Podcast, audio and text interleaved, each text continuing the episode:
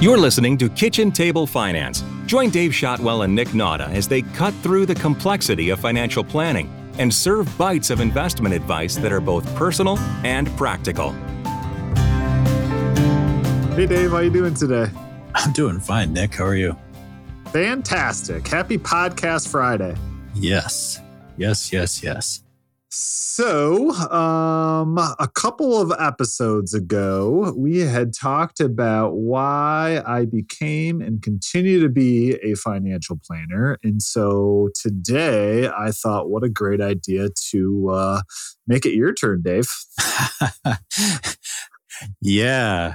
Yeah. I hope, uh, hope I can be as compelling as your story was. Oh, I think it's going to be fantastic. So, uh, yeah, tell us your story. Start from the beginning.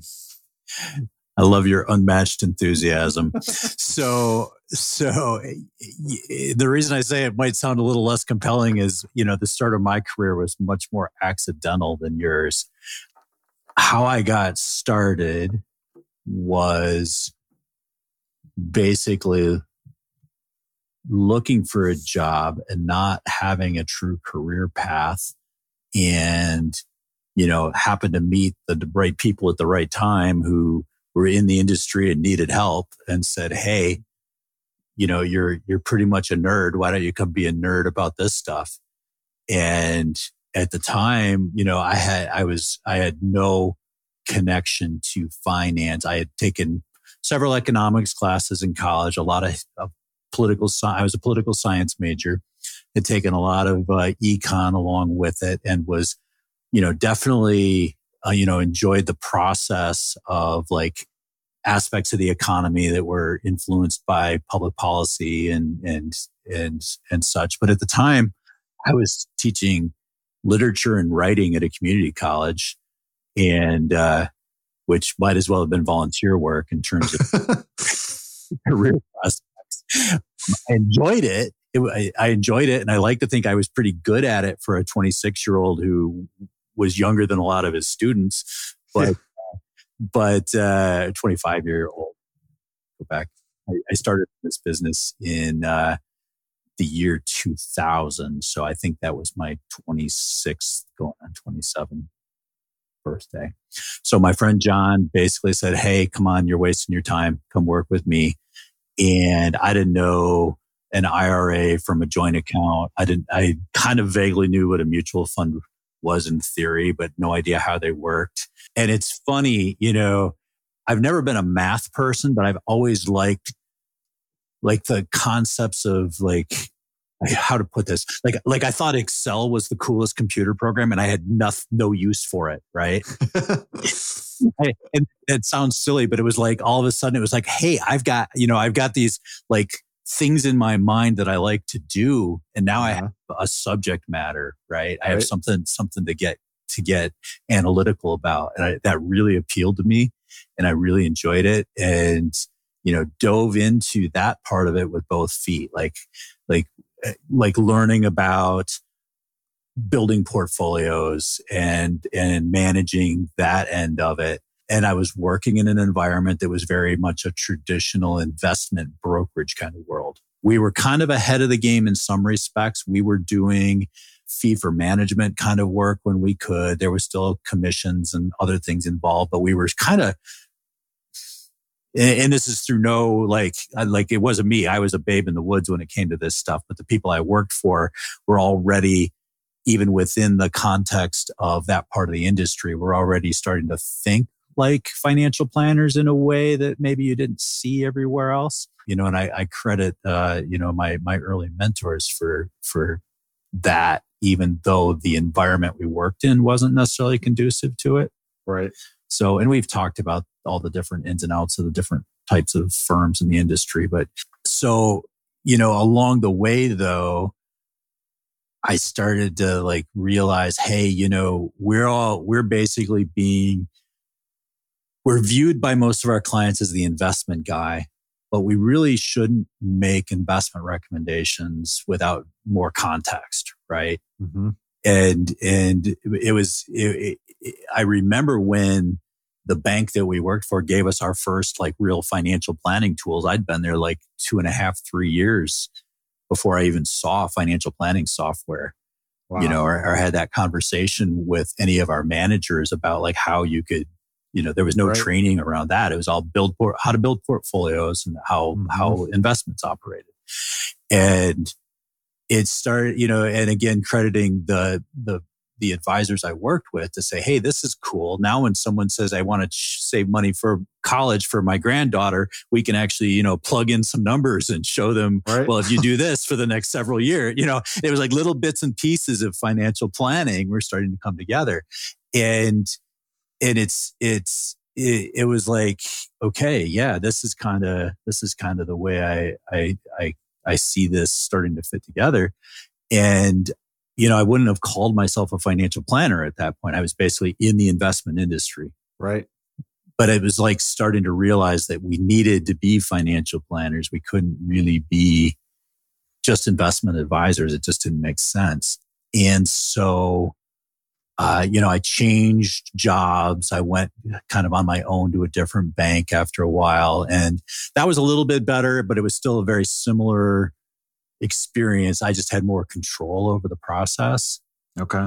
But, you know, I remember, and I think I've talked about this on the podcast before. I call it kind of the matrix moment in my career when I, we were, we, cause we were given in that system, we were given some pretty cool. In fact, we had, I had access to Money Guide Pro, which is the software we still use today. This was, okay. what was that? 2006, I think. So, wow the early you know, days. yeah, yeah. I mean, sure. that, that software has gone through several iterations since then, but it was like, okay, you know, this is we're getting to the point where, like, I like I I can see how you can do.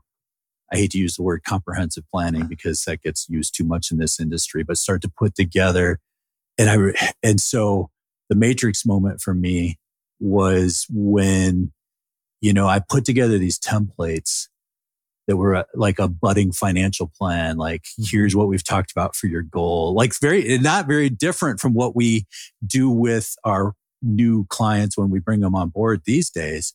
And it was like okay and that all boils down to here's what i want to recommend for you. And i ran all that through our compliance department.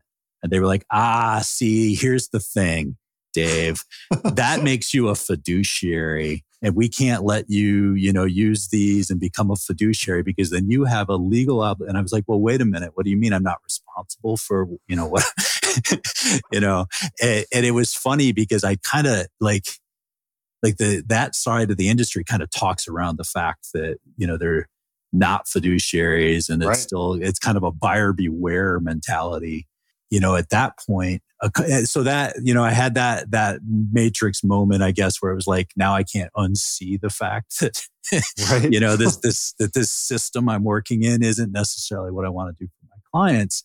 And about the same time, well, it was probably a year or two later, we, we did a book review of the investment answer. Mm-hmm. Um, so, so there was a period of time in there where I was just frustrated. And then I read that book and that was probably 2010 so, so the Matrix moment was probably 2008 thereabouts. And, okay. you know, there was a little gap in there, but I was, I was kind of frustrated didn't know how I, how to fix the problem. And I read that investment answer book, which you can go back and read our, listen to our, our podcast on that from a month or two ago. But I was, I came home and I remember telling my wife, you know, when I read this, I kind of knew the advisor I wanted to be when I grew up. Yeah. You know, that I wanted to be the kind of guy they would recommend. So that was kind of like the turning, the no turning back point. And about the same time, serendipitously, I ran into an acquaintance at the time, but I'd lost touch with her, but Beth Bear, who mm-hmm. founded the firm that we're both partners in now.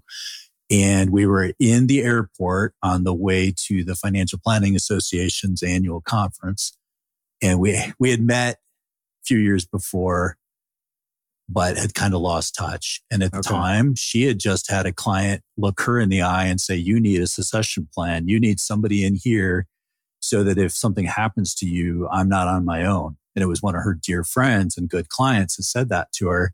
And at the same time i was just as frustrated as i was ever going to get with the system with the yeah. investment side of the system that we were in. And when we got back from the conference, we had coffee. And three months later, I was working for Beth or with Beth. Wow. And uh, that was two, 10 years ago this next month. Wow.